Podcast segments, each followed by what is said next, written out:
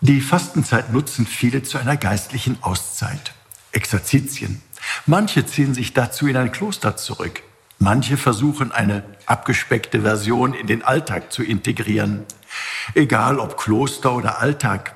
Diese Auszeit soll dazu dienen, sich ganz bewusst Zeit zu nehmen, um mit Gott auf das eigene Leben zu blicken. Auch ich habe schon häufig Exerzitien gemacht. Nicht nur in der Fastenzeit, auch vor dem Empfang einer jeden Weihe gehörten sie in meinem Leben dazu.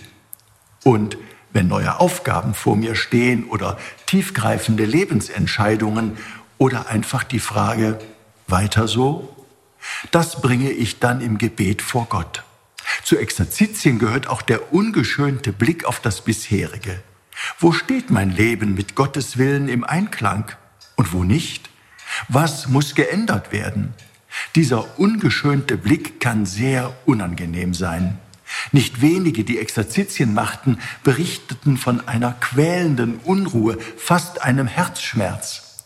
Doch es ist besser, von der Wahrheit verletzt zu werden, als von einer Lüge getröstet, wie ein zeitgenössischer Schriftsteller klar erkannte.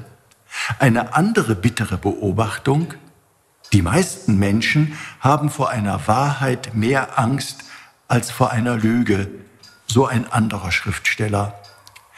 Wenn man aber tatsächlich dem Willen Gottes folgen will, dann muss man da durch.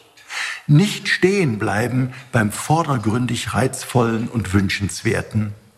Die Methode, die dabei hilft, die nennt sich Unterscheidung der Geister. Besonders ausgefeilt findet sie sich in einem Büchlein zur Anleitung von Exerzitien.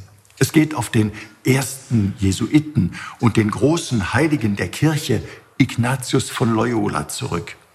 Die Unterscheidung zwischen unangenehmer, aber am Ende frohmachender Wahrheit und vertröstender Lüge.